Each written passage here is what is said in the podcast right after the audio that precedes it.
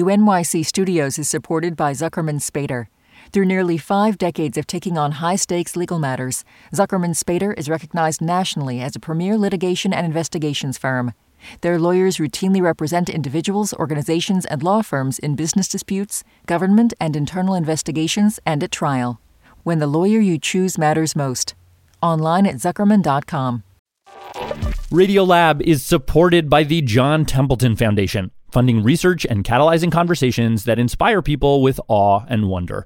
Learn about the researchers making the latest discoveries in the science of well being, complexity, forgiveness, and free will at templeton.org slash podcast.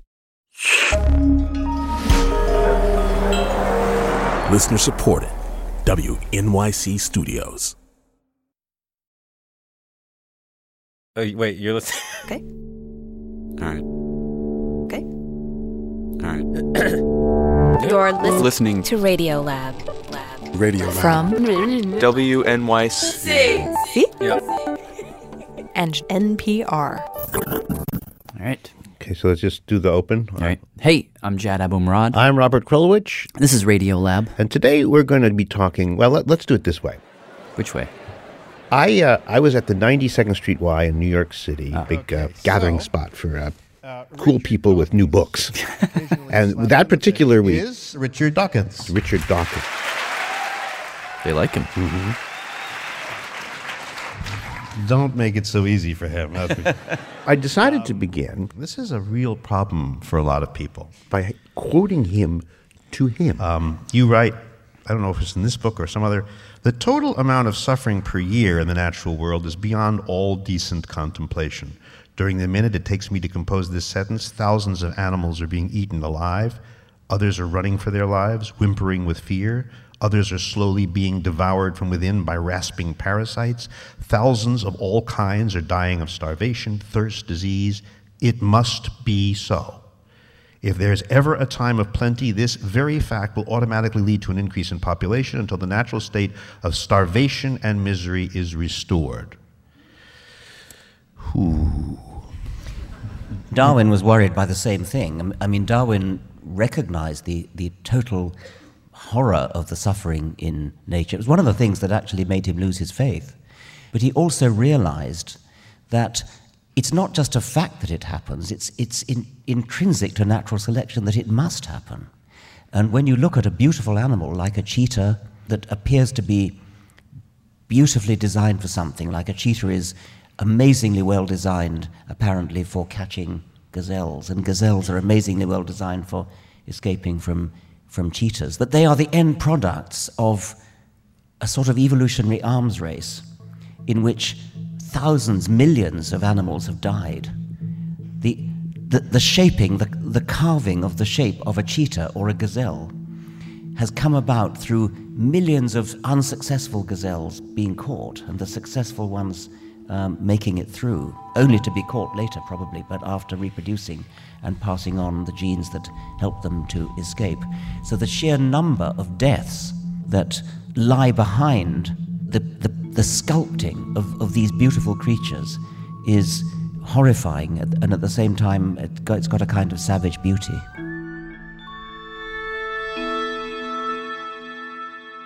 Wow. Um, why did you blame this exactly? Well, because I was sitting there thinking, I know the cheetahs chase and eat antelopes, but wasn't there a, a nice cheetah once that went over to the antelope and said, Hi, have a sandwich together? And that maybe something about the cheetah and the had something to do with an act of kindness? I can't imagine. Oh, you so see- you're thinking that maybe it's not just meanness that can sculpt, but maybe niceness can sculpt too. Exactly. Niceness as a as a scalpel. Niceness is a scalpel.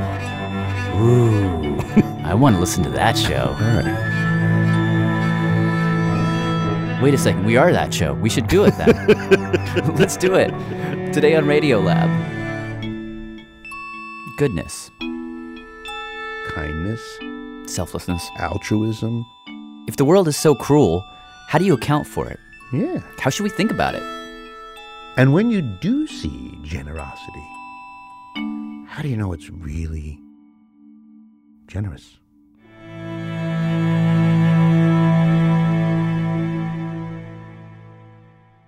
All right, so we're going to start the show uh, with a story that sort of embodies the last question you asked about a guy named George Price, who is a mathematician we never heard of until our producer, Lynn Levy, told us about him. She heard about it from an author, Warren Harmon, who wrote a book called The Price, as in George Price, of altruism. Check it out.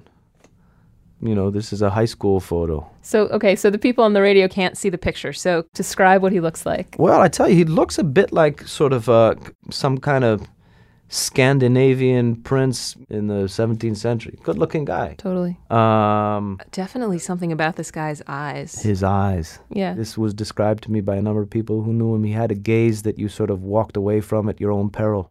There was something that, you know, he, he sort of knew things. You could start George's story anywhere, but let's start in 1943. Okay. George graduates from college and he's this Very kinetic kind of guy. really athletic. He'd swim in the surf and he did a lot of rock climbing. And by all accounts, he was. Incredibly brilliant. And right after college, he starts to kind of bounce through history. He was all over the place. First place he ends up is The Manhattan Project on uranium enrichment. So he was working as a chemist on the atom bomb. When he was done with that, after a couple of years. he made a 90 degree turn and started working at Bell Labs on transistor research. Solved some very basic problems there and then disappeared like a phantom. Started working at a medical center on oncology research. meaning cancer. And I remember going to his lab, playing hide and seek, all these bottles and TEPS tubes. By this time, George had a wife and two kids, You look under the microscope at slides of blood. Anna and Kathleen, but he never really saw them that much. He'd worked 56 hours straight without sleeping on And I benzodrine, remember he was always stuff like that. gone a lot. Hmm. When the kids were still pretty young, We were like five and six. He, left his family, yeah, just left. turned another 90 degree corner and began working on computer aided design. In fact, he invented computer aided design.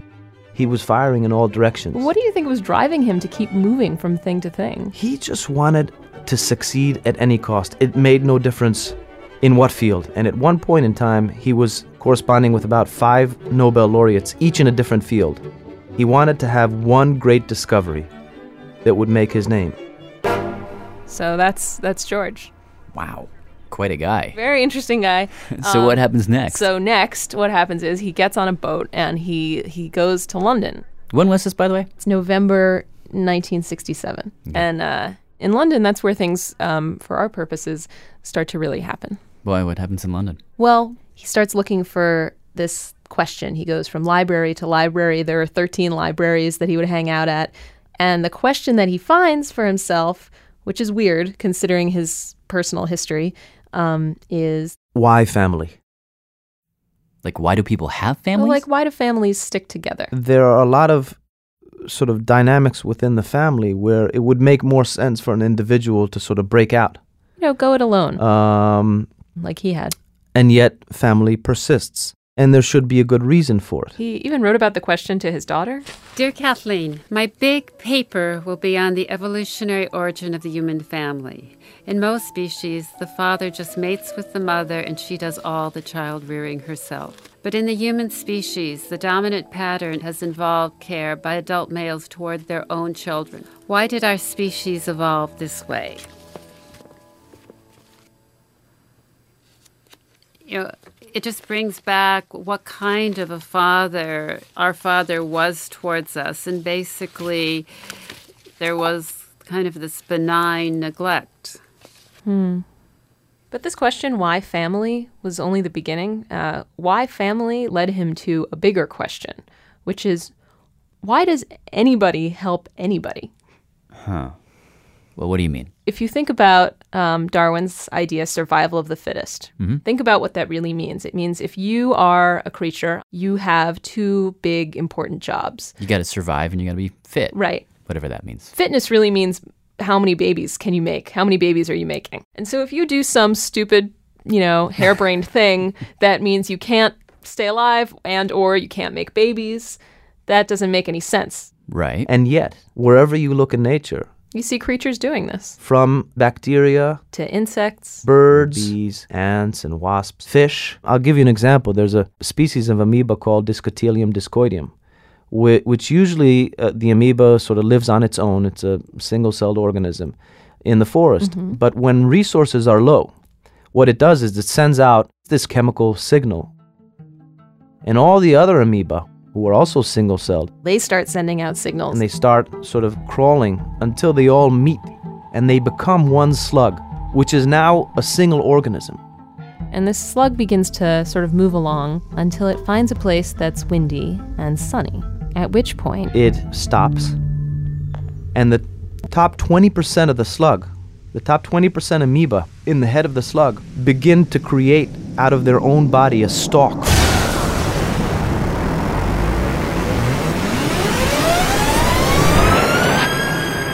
Which hardens, and they die while doing so. but it, the stalk allows the bottom 80% to climb up the stalk and to create an orb at the top of the stalk. and from there, all the amoeba that aren't, you know, dead, they can catch a wind. to better pastures. It's like a dandelion. So what's happened is that the top 20% have really sacrificed themselves for the back 80%, and that's an amoeba. So you figure, what the hell is happening here? This was a great mystery to Darwin, and Darwin said this is in fact the greatest mystery and the greatest riddle, and if I can't answer it, then my theory isn't worth anything.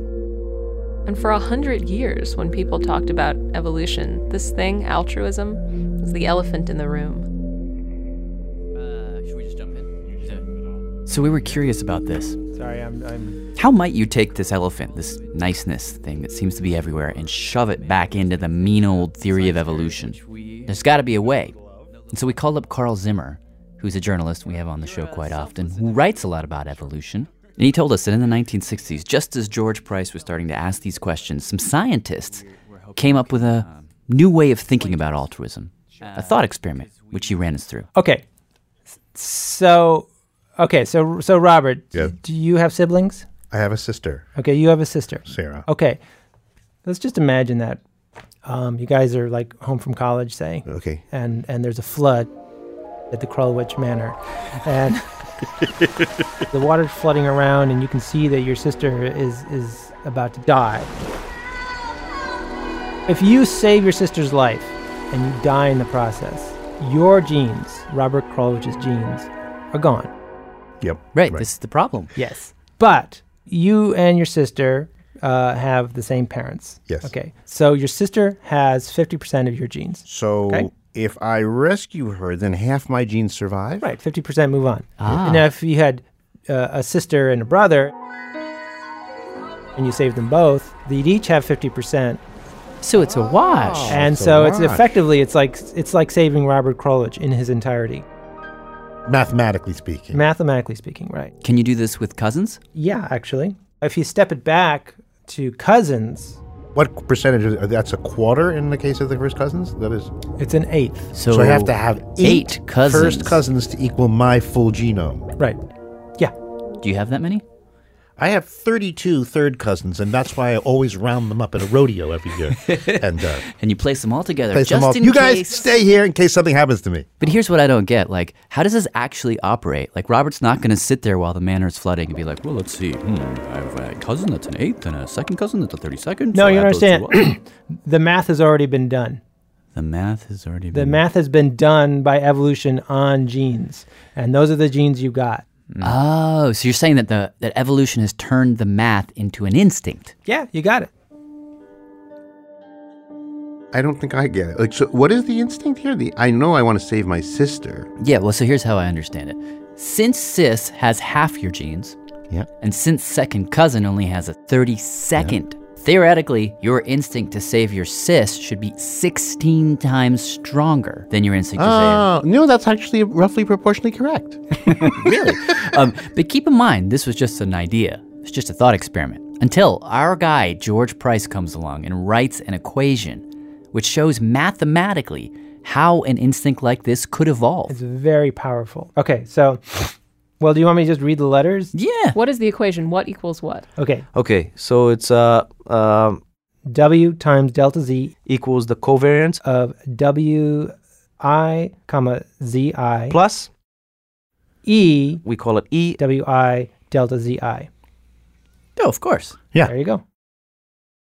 So complicated. I mean, it was simple a second ago. No, it's it, yeah, it sounds a little complicated. He's not just dealing with like a simple setup. It's like he's got the traits and how they affect the different groups and how things change over time. So it's a big. There's a lot going on in there. Okay. Yeah. All right. Do you understand what you just said? Not.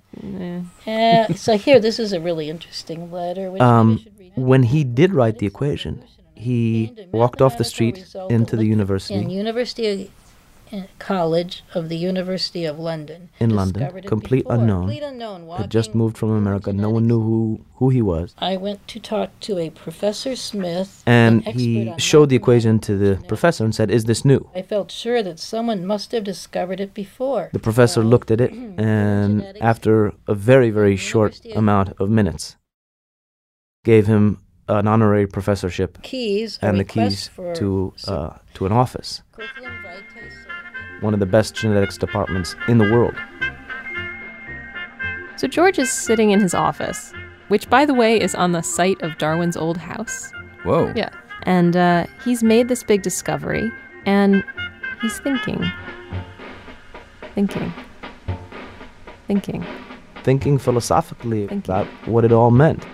thinking, thinking. If I can write a formal mathematical treatment of the evolution of a trait like altruism, what it means about the trait is that the, the trait is never really purely altruistic.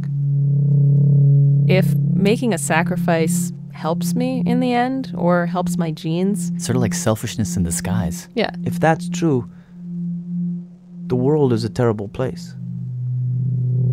Because it means that there's no true, se- there could never be true selflessness in the world. My math means that there cannot ever be true selflessness. And I can't accept a world like that. Why could he suddenly not accept a world like that? I, yeah, I don't know. Um, Oren thinks it might be because Precisely because he had been so selfish for most of his life. And so he decided in his own life to embark on a program of radical altruism that would prove that there was true selflessness in this world. And that's what led him to the streets of London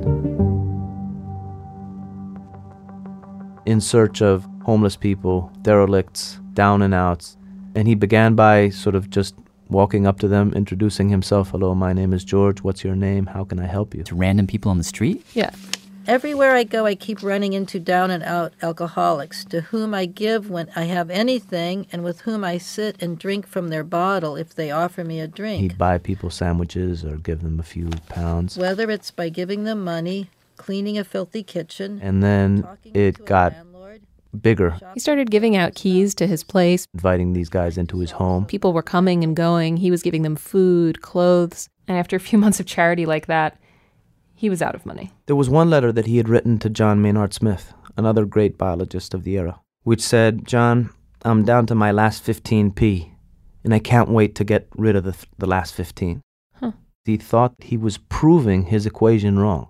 So by getting poorer and poorer and giving away all this stuff, he was somehow negating the thing his math seemed to say was inevitable, the selfish instinct. Yeah. You know, he had this self preservation instinct, and he was going to fight the self preservation instinct, and, and he was going to win. To sort of beat the mathematics that he himself had written. So he was approaching it almost like a, like a math proof. Yeah.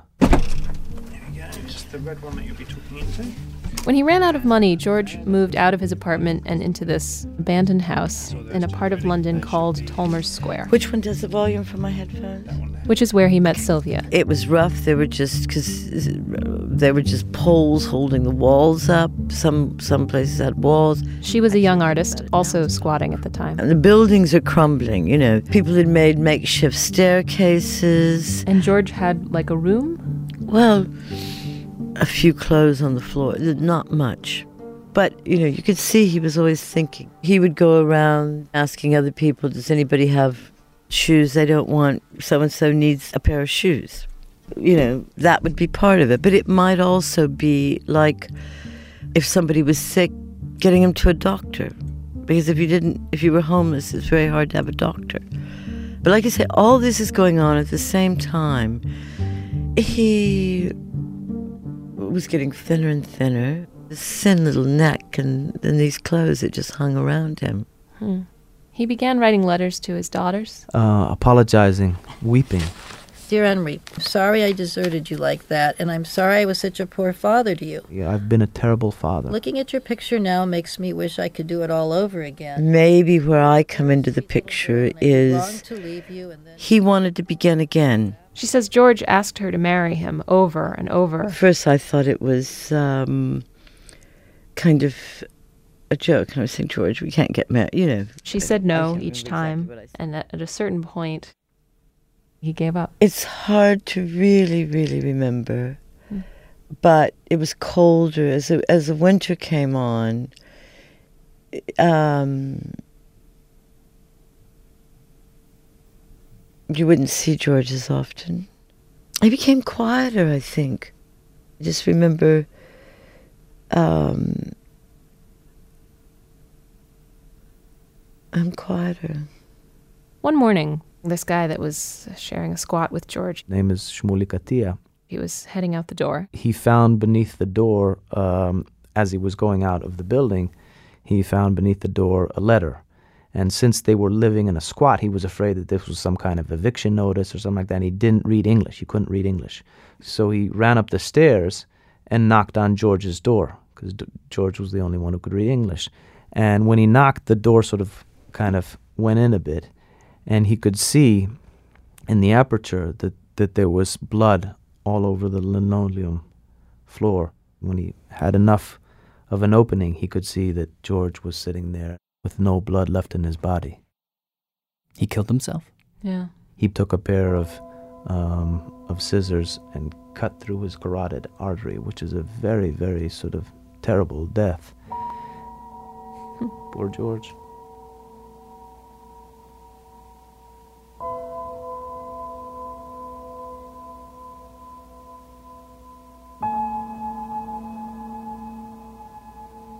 Thanks to producer Lynn Levy. For more on George Price, be sure to read Orrin Harmon's book, The Price of Altruism. And thanks also to Carl Zimmer. His latest is Microcosm. We'll be right back. Hi, this is Anne-Marie Price. This is Kathleen Price. Radiolab is funded in part by the Alfred P. Sloan Foundation. Enhancing public understanding of science and technology in the modern world. More information about Sloan at www.sloan.org.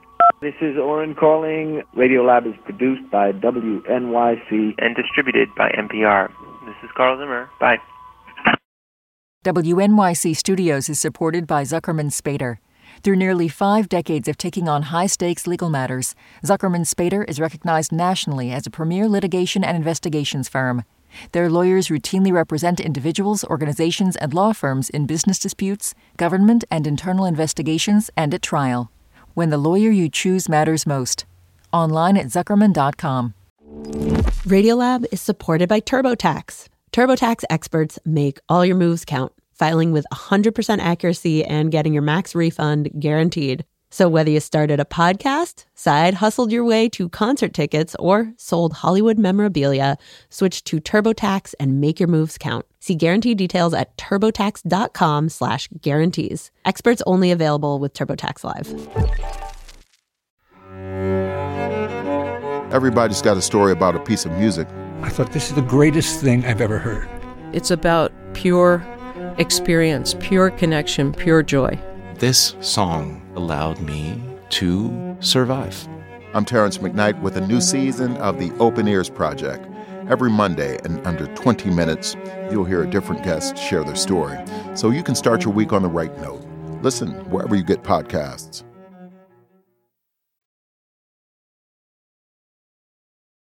Hey, this is Radiolab. I'm Jad Abumrad. I'm Robert Krulwich. Our topic today is goodness. Goodness, selflessness. So we've done the math. I uh, the math uh, leaves me a little on the cold side.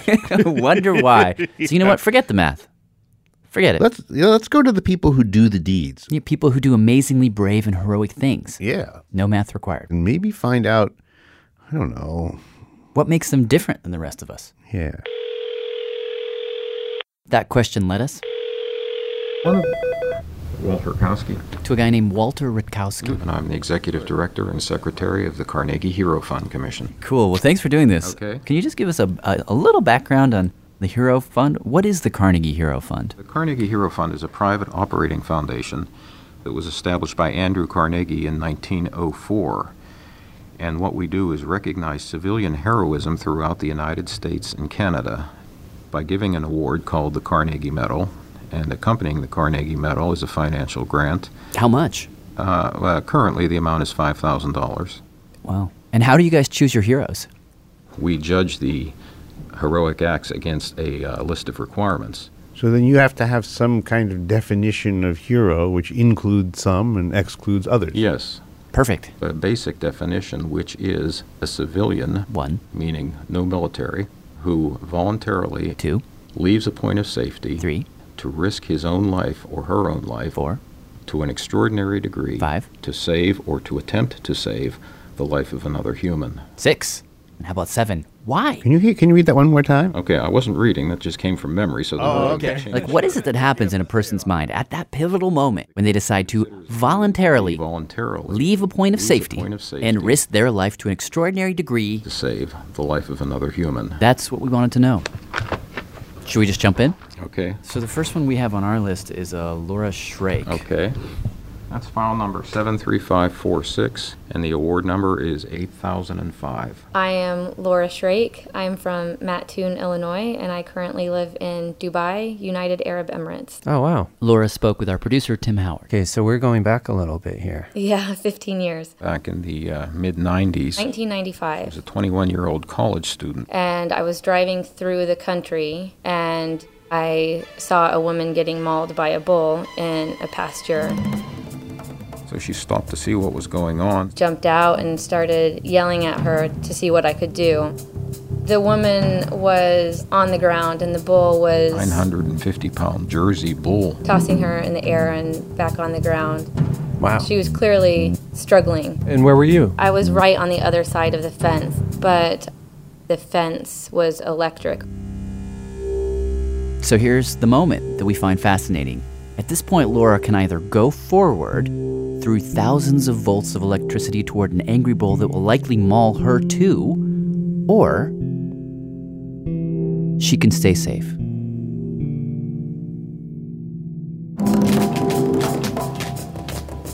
I went ahead and just climbed through the fence. And I don't remember ever feeling the electricity. She says by the time she got through, Crazily enough, a neighbor had shown up and threw her a piece of pipe. maybe about two feet long, So she approached the Mm-hmm. woman. who was still conscious. The whole time she's yelling at me hit the bull in the face as hard as you can and don't stop. So Miss Shrake went up to the bull and uh, beat it repeatedly with this two foot length of tubing. I think it distracted the bull enough where she was able to get out from under him. And as soon as we were outside the fence, looking back into the pasture, the bull was literally right there at the fence. Kicked the ground a few times and snorted. he was not he was not happy. To our question. When you were there at that fence Mhm. and you had the choice to either stay put or to go through it, what was going through your mind? Wa- Was there a calculation there? No, I can't really say that. I mean, You didn't weigh your options or anything like that? I did not. No. It was just here's the problem, here's what I need to do, and something needed to happen. Huh. So there was no choice moment? Not that I recall. No. If nobody came to this woman's rescue, she would die. Unfortunately, this is the usual explanation, says Walter.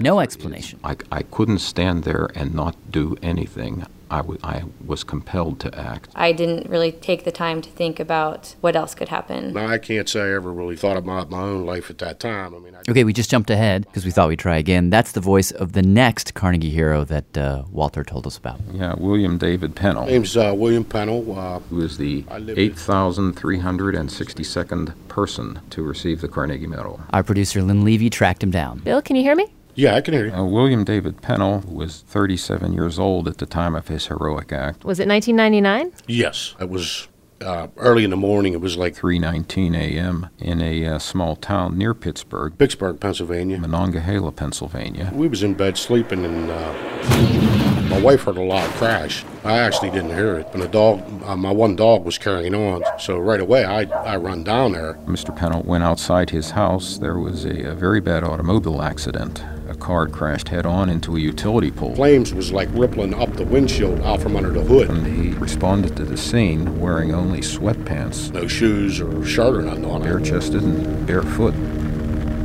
So here we are. Bill's standing in front of this ball of fire. There are three drunk teenagers inside that car, though he doesn't know it. He can either A, do nothing, or B, go in through the driver's door.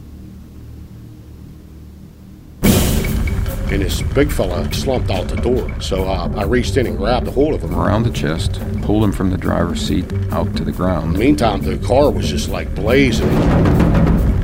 And my neighbor was there. She was hollering, there's more of them in there. So I run back to the vehicle. Found that the front seat passenger was trapped in the wreckage. I finally got him loose and pulled him out. Apparently, Mr. Pennell was aware that a third person was in the car, a third young man.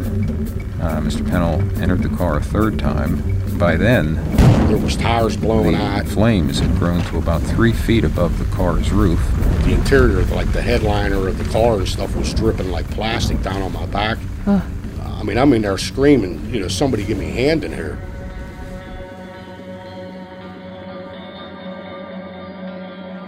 But nobody, nobody would help. And uh, I reached in and grabbed a hold of the kid that was in the back by the scruff of the neck and pulled him out. All right, so when you were coming out of your house and, and you're looking at that car, what was going through your head? Mm, well, just trying to try to help. I mean, I, I I I did what any normal person would do. I mean, you know, I just kept saying this is somebody's kid. You know what I mean? At the time, my daughter was like 16, and I'm saying to myself, you know, if something, God forbid, would ever happen to her, that I would hope someone would be there to help. Did you ever talk to your neighbors and ask them why they didn't come in there? Uh, you know, you know what? That's it's funny you brought that up because no, I've never never brought it up. Never brought it up. How come? Yeah. I don't know. I guess uh, maybe I probably wouldn't like their answer. I, I don't know. I, I I don't know why I've never asked them out. What do you think is the difference between you and, and those other people who just sort of stood by? Uh, I I couldn't answer that. I couldn't answer that. So our bull girl, she didn't know. This guy didn't really know either. Somebody must be able to tell us something about what they were thinking at that moment that allowed them, that gave them the courage to do what they did. I can't give you a definite answer as to what propels people to do this, no. But we took one more shot with Walter, and he told us about a case Well, that of all the one- cases one uh, he's was- heard, this is the one that puzzles him the most. It's the case of Wesley James Autry, a, a construction worker from uh, New York, 50 year old man, who did jump into the uh, track bed in a subway station to remove a uh, fellow, a young man, who had fallen onto the track. The gentleman was uh, six foot, 180 pounds. He was, he was inert, and yet Mr. Autry persisted despite the fact that a train was coming there would come a point, unless, at least in my estimation, where you would have to say, I have to get out of here because I'm going to be killed. I'm, I'm not suicidal. But Mr. Autry didn't think that way. He and I part in this, in this manner. What he did was he lay atop the victim between the rails while the train passed over them. In the farthest reaches of my imagination, I can see myself jumping onto a subway track to attempt the rescue. What I can't see myself doing is lying atop the victim while the train passes over me.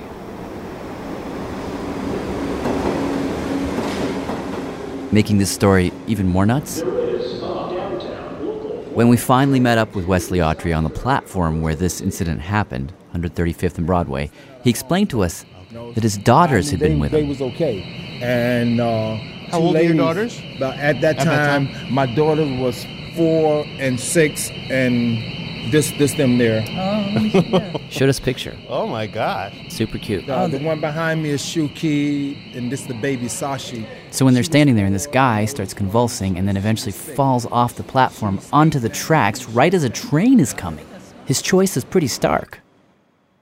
In order to save this complete stranger, he's got to leave his daughters behind. potentially without a dad. I'm looking at him shaking and going into another seizure. For some strange reason, a voice out of nowhere said, Don't worry about your own, don't worry about your daughters. You can do this. So he jumps, runs to the guy. Is he conscious? No, no. Tries to grab the guy's hand. And each time I grab his hand, we'll slip apart. And on each slip, I look up, the train is getting closer. I grab his hand again, we'll slip apart. The train is closer. 50 feet, 20 feet, 10 feet, and then it's right there. And all he can do is grab the guy, get him in a bear hug, and flatten his body against the guy as much as he can.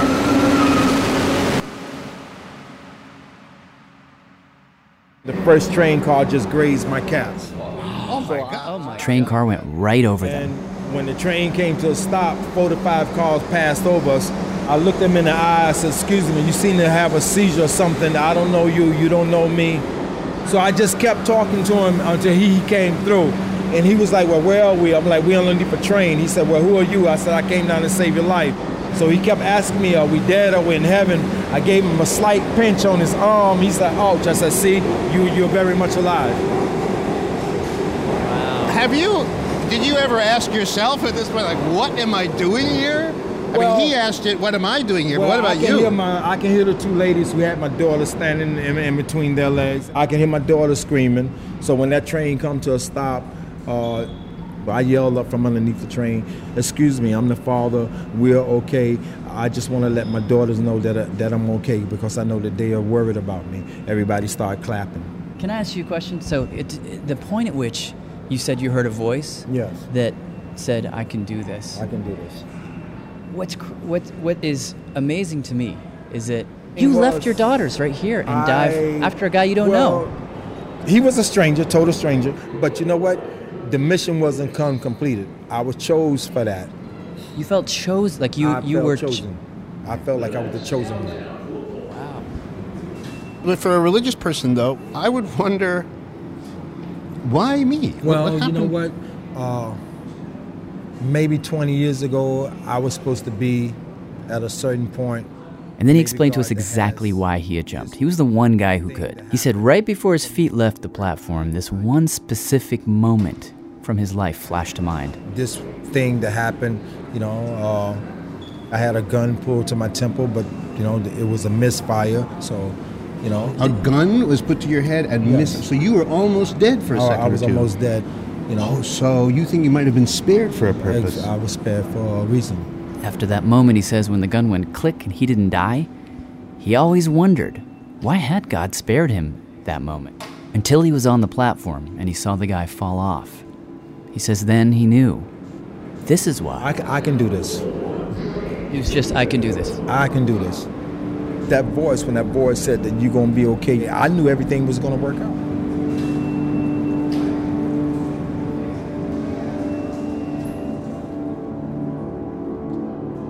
You you know what I think at the end of the day? What's that?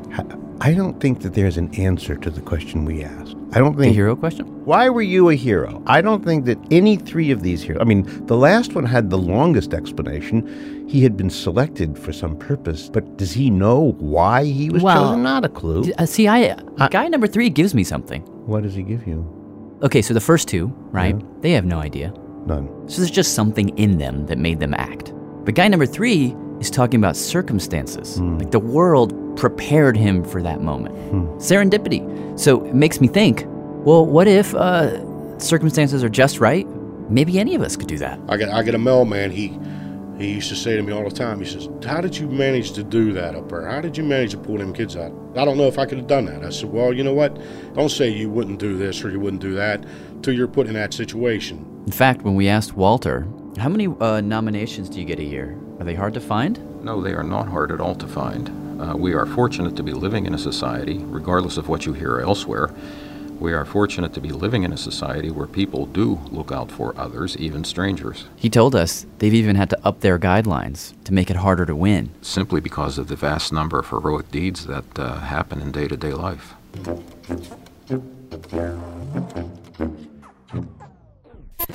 Hi there, this is Pedro Suarez calling from London, England. Radiolab is supported in part by the National Science Foundation and by the Alfred P. Sloan Foundation, enhancing public understanding of science and technology in the modern world. More information about Sloan at www.sloan.org. Oh, that's a bit of a tongue twister. WNYC Studios is supported by Zuckerman Spader. Through nearly five decades of taking on high stakes legal matters, Zuckerman Spader is recognized nationally as a premier litigation and investigations firm.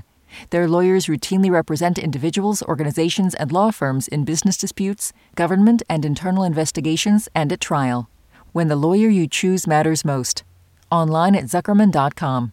Radiolab is supported by TurboTax. TurboTax experts make all your moves count, filing with 100% accuracy and getting your max refund guaranteed. So whether you started a podcast, side hustled your way to concert tickets, or sold Hollywood memorabilia, switch to TurboTax and make your moves count. See guarantee details at TurboTax.com slash guarantees. Experts only available with TurboTax Live.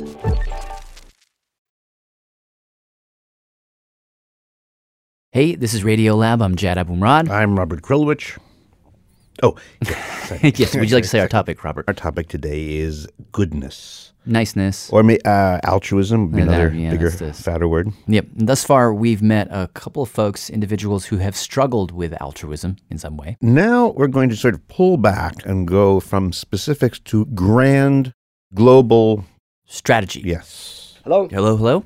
And we're going to tell you a really cool Yeah. story, we think, that begins with this guy. My name is Robert Axelrod. I'm the Walgreen Professor for the Study of Human Understanding in the Department of Political Science and the Ford School of Public Policy of the University of Michigan. And I know that's a mouthful. That was like your dean was like looking over you and said, "Say it all, please. Say it yeah, all." well, you know, you, you could just say I'm a professor of public policy and political science or something. Well, but before he was uh, all of that, Axelrod, when he was in high school, he was one of those guys who just loved computers. Well, yes. In 59, 1960, I hung around the Northwestern University Computer Center. 59, And 60. So what were- were those uh, large pieces of furniture in refrigerated buildings? They were. In fact, the whole campus had one computer, and uh, they let me use it for 15 minutes here and 15 minutes there. And what would So- you do with the, with the computer? What I did was I did a very simple computer simulation of hypothetical life forms and environments for a science project. Oh. Really? Yeah. You're a pre-geek is what you are. Yes. Before the word had been invented. I get- I think you could say that. But then in 1962, when Axelrod was down in a computer basement, I guess, somewhere, all over the world, everybody else was watching one of the great dramas in modern times Good evening, my fellow citizens. unfold. The Cuban Missile Crisis. Within the past week, unmistakable evidence has established the fact that a series of offensive missile sites is now in preparation on that imprisoned island. And Axelrod started thinking about the dilemma we were in. Well, each side wants to spend more money buying missiles and things. You know, we could build more bombs, but then they could build more bombs. It would be better if they would both stop, but if we stop and they don't, that would be bad. Very bad. Yeah, and so I was interested in what's a, what were the conditions that would allow people to get out of this problem. And then he starts thinking, well, wait, maybe I could use my computer to help me figure out what's a good strategy for this. For something like the Cuban Missile Crisis? Well, yes, right. And what made you think that computers could help with that? Well, I came across a simple game called The Prisoner's Dilemma. Yeah.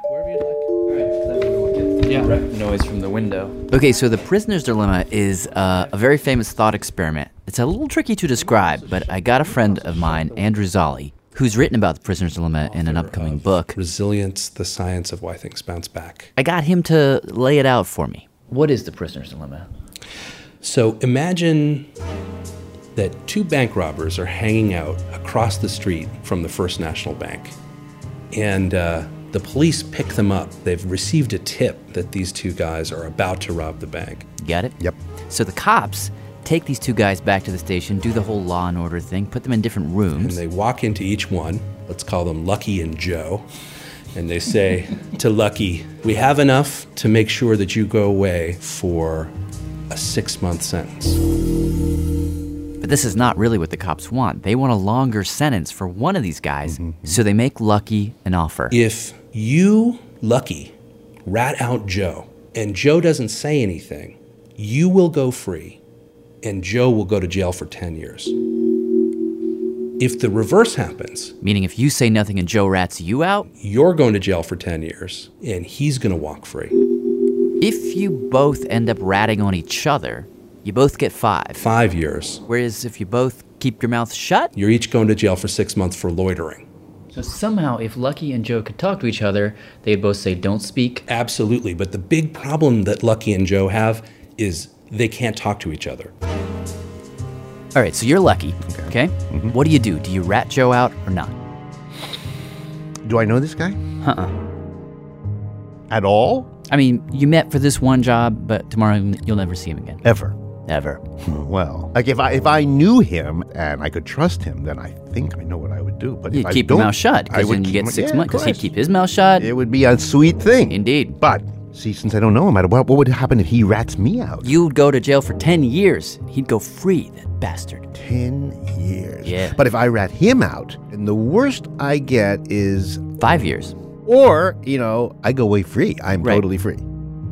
Do it, I Crow. guess Say I'm- what's in your heart. I'm gonna. I'm throwing him under the bus. Jan. Yes, throw That's what him I'm doing. under. What, what's his name again? Joe. Joe. You see, he's already gone. Actually, he's already, he's already remember him.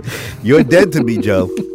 so you see, in this type of scenario where you don't know the guy, you have a very strong incentive to rat the other guy out. Or as the social scientists would say, to defect. That's right. If you play it only once, if you only meet somebody once, whatever the other guy does, you're better off defecting against them. Just here on out, whenever you hear the word defect, know that it means screw the other guy over. But the, in- the really interesting stuff happens if you play over and over again, if you're going to meet the same people again. Because now you're thinking, should I help this guy out the next time? If he screwed me, should I screw him? But this secret, swift, extraordinary buildup of communist missiles, What do you do? You want to cooperate, but you don't want to get screwed. which cannot be accepted by this country. Right. You know, these kind of thoughts were paramount in those days because the prisoner's dilemma was being played between the two superpowers. This is our friend Steve Strogatz, the Cornell mathematician, who says at that time, all kinds of folks. Political scientists and economists and psychologists, mathematicians. We're writing papers about the prisoner's dilemma. Literally, and thinking, come on, we've got to be able to win this game if we're going to play against the Russians,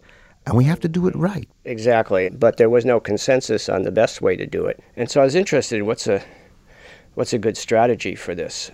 And that's when Robert Axelrod's sitting down there in the basement somewhere in the Midwest with the big computer. That's when he had his idea. His approach, which was really novel at the time, was to conduct a computer tournament. A computer tournament. And invite the people that had come up with these different ideas to play with each other. In other words, what he said is, uh, all right, Mr. Wise Guy, you know, you've written so and so many articles on the prisoner's dilemma. You think you understand it.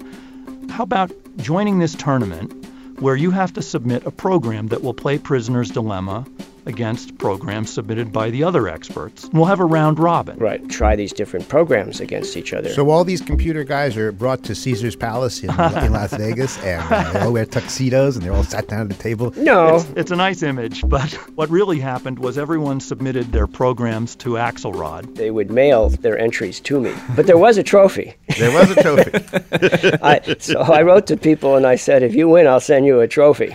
You know, a little plaque that says you won the computer tournament. You know. Okay, so here's the deal every program will play every other program 200 times. There will be points in each round, and then Axelrod will total the scores and see what actually worked. By which he means, in the long run, even if you lose some rounds here and there, one of these strategies is going to beat all the others, meaning it'll let you survive. Maybe even prosper. That's the game. That's right. And uh, can you introduce us to some of the uh, contestants? Yeah. So there was one program called Massive Retaliatory Strike. On the first move, it just cooperates. But then, as soon as the other program doesn't cooperate, it would then retaliate for the rest of the game. Like, sorry, man, you blew it. I'll never trust you again. Yeah, that's it for you. This is like the way my wife is. Whenever a guy in her earlier life stood her up, that was it. Game over. but there were also some trickier programs. I mean, some crafty ones try to make a model of the opponent. Like you mentioned one that was called Tester. So tester would it would see what you were like. It would start by being mean. And then if you start retaliating, it backs off and says, you know, ho, ho, chill out. It's okay, man. And you know, and then starts cooperating for a while uh, until it throws in another. just to test. The other guy, because after all, was called Tester. Yeah, so Tester is kind of designed to see how much it could get away with. I mean, it sounds kind of sensible in a way. I mean, mean, but Well, but if you see, if you think about what happens if these two players play each other, If Tester plays massive retaliation 200 times, pretty soon the tester will defect, and then massive retaliation will never cooperate again. Screw you, pal. Yeah, no, screw you. Screw you. Let's go. Screw me. You screw- you come in here. You come in here. You come close to me. So in fact, they'll do very badly, both of them. when when you're sitting there, did you have a hunch as to which would be the most successful program, or were you? Well, I didn't know, and which is why I wanted to do it. Uh, but I did have a, a, a hunch that you know thousands or tens of thousands of lines of code would be needed to have a pretty competent program. So when the mailman delivers the fattest envelope to your house, you thought this could be the one. Eh, well, yes, right. um, now it didn't turn out that way. When it was all said and done, when he loaded all the programs into the computer, when they'd all played each other 200 times, the program that won? It's really two lines of code. Two lines of code? Yeah, it's got a simple name. It's it's called tit for tat. First line of code, be nice. Nice? Yeah, nice. Nice is a technical word in this game. nice means I never am nasty first. And after that, second line of code, it just does what the other player did on the previous move. So if the other player has just cooperated, it'll cooperate. And if the other player has just defected, it'll defect. It retaliates on the next move. Couldn't be clearer. On the other hand, it only retaliates that one time. I mean, unless provoked further. It does its retaliation, and now bygones are bygones, and that's it. So wait, how exactly did it win? I mean, can you give us a sense of of why it won? Okay, so let's suppose um, here, let's take an extreme case of um, some very simple programs. One of them I'll call Jesus. just for Oh, the sake of Just for the argument. sake of a name. Now, the Jesus program cooperates on every turn. That is, Ah. it's always, it's always, you know, good. Yes. So the Jesus program is a simple algorithm that says always be good. Good, good, good, good, good. That's right. And let's say the other program is the Lucifer program, which um, no matter what always is bad. Okay. These are your two extremes, says Steve. And of course, most programs and most people fall somewhere in the middle. Right. But in tit for tat, you got a strategy that can swing both ways. For instance, with Jesus, tit for tat starts by cooperating, as does Jesus.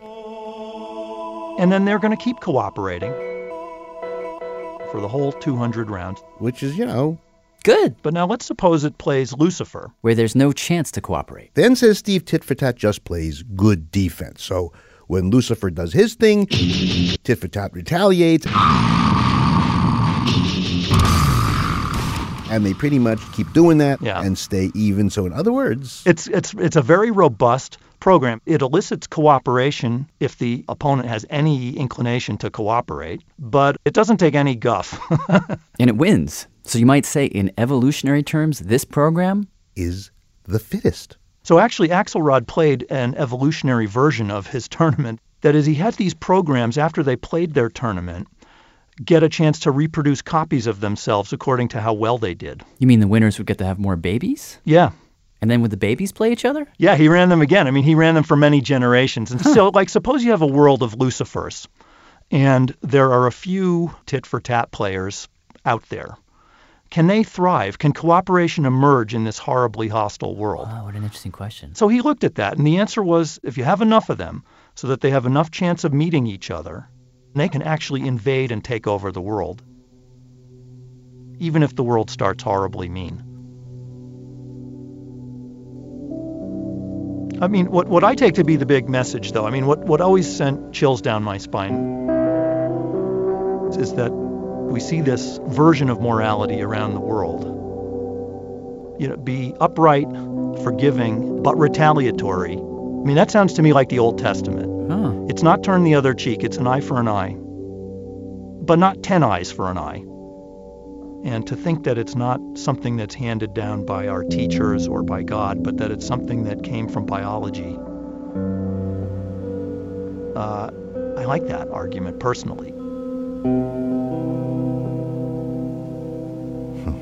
From biology. Now, do we know whether the math has anything to do with real people in real life situations, or are we just abstracting behavior here? Is, is this wise, or is this just math? This, this is what's so impressive to me about Axelrod's work. So he's not just playing math games. He he tries to tie this to history and politics as seen. I like to scan journals.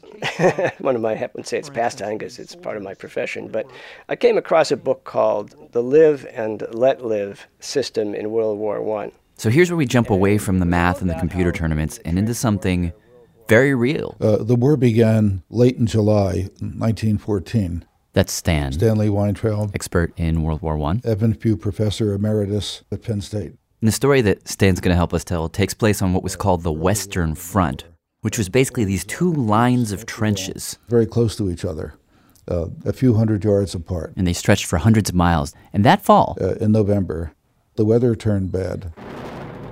Heavy rains, then it became icy, and then slush, and then snow. Uh, it became disgusting because the trenches also were filled with rats. Rats. rats. The rats went after not only the food, but after corpses. and it was oddly in this miserable, disgusting hellhole that something quite amazing happened. No one quite knows how it started, but one day, maybe around daybreak, let's say, while the two sides were fighting, some of the British soldiers Stop firing long enough uh, to have breakfast. And as they were eating, they noticed hmm, the Germans stopped too to have their breakfast. When they're both done, they'd begin firing again. Next morning, same thing. British take their breakfast break at about the same time. The Germans do the same thing. Morning after that, the same thing, and then the next. And after a while, Both sides caught on that if they didn't interrupt the other one, then they wouldn't be interrupted. On the whole, there is silence. this is from a letter a British soldier sent home to his wife at the time. After all, if you prevent your enemy from drawing his rations, his remedy is simple. He will prevent you from drawing yours. When Axelrod read this, I thought, gee, this sounds very familiar. line one of Tit for Tat Be nice first. Now, the Brits probably didn't mean to be nice first when they started the breakfast truce, but it happened, and then the Germans reciprocated, which is line two. Now, keep in mind, these two sides are at war, and implicit in line two is a threat. If you mess with me, I'm going to mess with you. Well, think about snipers, for example. There's letters where they uh, explain where the snipers would shoot at a tree over and over and over again, showing that in fact they were really accurate, meaning that if they wanted to kill you, they'd get you. And this was going on during the breakfast truce. And these little agreements, you know, like, I'm going to be nice to you, but I could kick your ass, don't forget. Well, these little truces spread all up and down the Western Front until things really changed. Fast forward to December, Christmas Eve. The climate was just about freezing on Christmas Eve, and the Germans had a tradition of uh, tabletop Christmas trees, uh, small trees, For weeks, he said, the German government had been. shipping small trees literally to the trenches, hundreds and hundreds of trees. And that night, on Christmas Eve, At dusk, the Germans began putting up their trees mounted them on the rim of their trench. and lit candles on them, singing uh, Christmas carols. The British, who might have been no more than 50 or 70 yards away, crawled forward into no man's land to see better. and then they were spotted.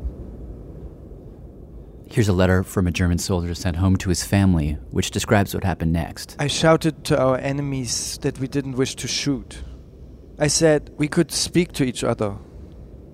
At first, there was silence, And then, very slowly, out of the darkness, the British guys approached. and so we came together and shook hands. Well, this see, this is where I start to think: uh, Are you making this up? Because this is where it starts to sound sort of crazy to me. That's uh, Pat Walters, our producer. It sounds as if this is being made up, and the result uh, was for many decades, people assumed that this was just myth. It couldn't possibly have happened. Uh, but we know it had happened because we have the letters that the British and the Germans sent back home. We know that they met in darkness and decided, why don't we have a truce in the morning? Next morning, thousands of soldiers put down their rifles, climbed out of their trenches into no man's land, and started hanging out with each other. A lot of us went over and talked to them, and this lasted the whole morning. I talked to several of them, and I must say they seemed extraordinarily fine men. Soldiers got together, started fires, cooked Christmas dinners, swapped uh, presents, and drank. The Germans hauled out these enormous barrels of beer. They traded stuff, cigars, and trinkets. Even helped one another. Buried the dead. And in some places on the Western Front, this period of goodwill lasted a whole week.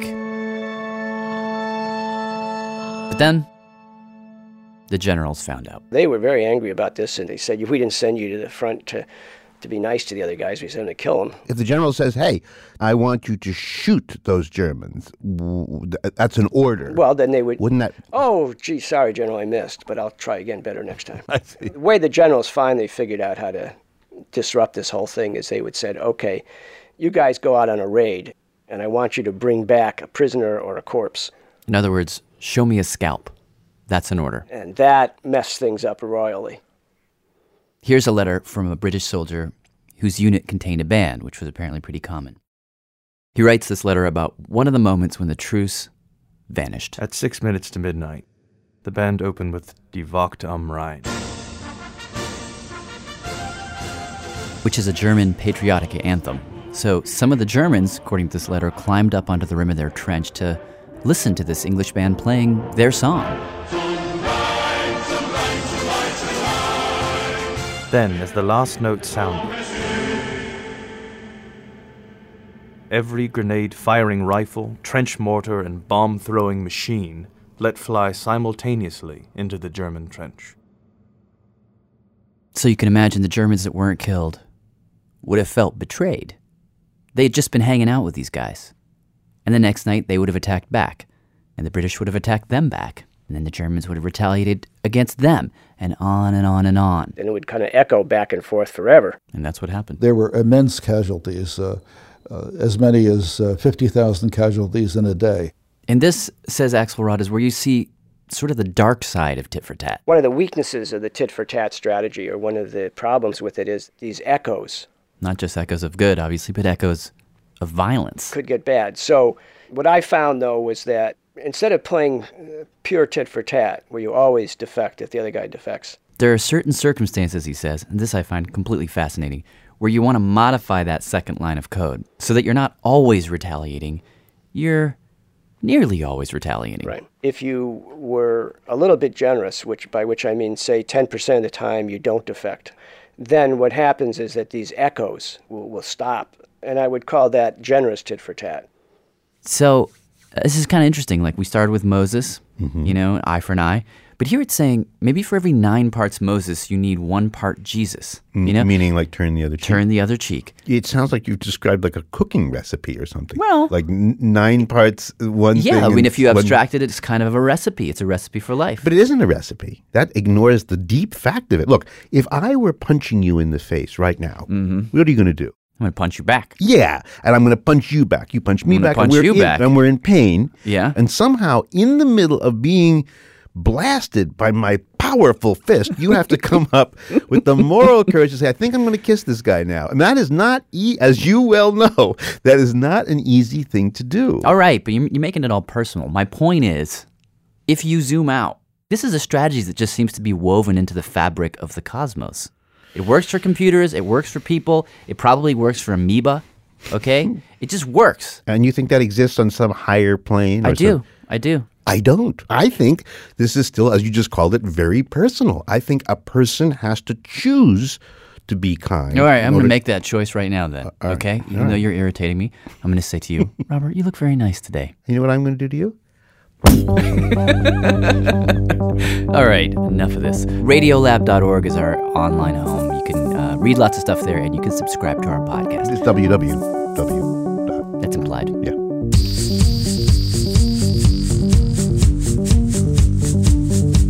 Hi, this is Steve Strogath. Radio Lab is produced by Jad Abumrad and Pat Walters. Our staff includes Soren Wheeler, Ellen Horn, Tim Howard, Brenna Farrell, and Lynn Lady. With help from Abby Wendell and Douglas Smith. Special thanks to Nick Capodice, Graham Parker, Daniel Neumann, and Meg Bowles. End of mailbox.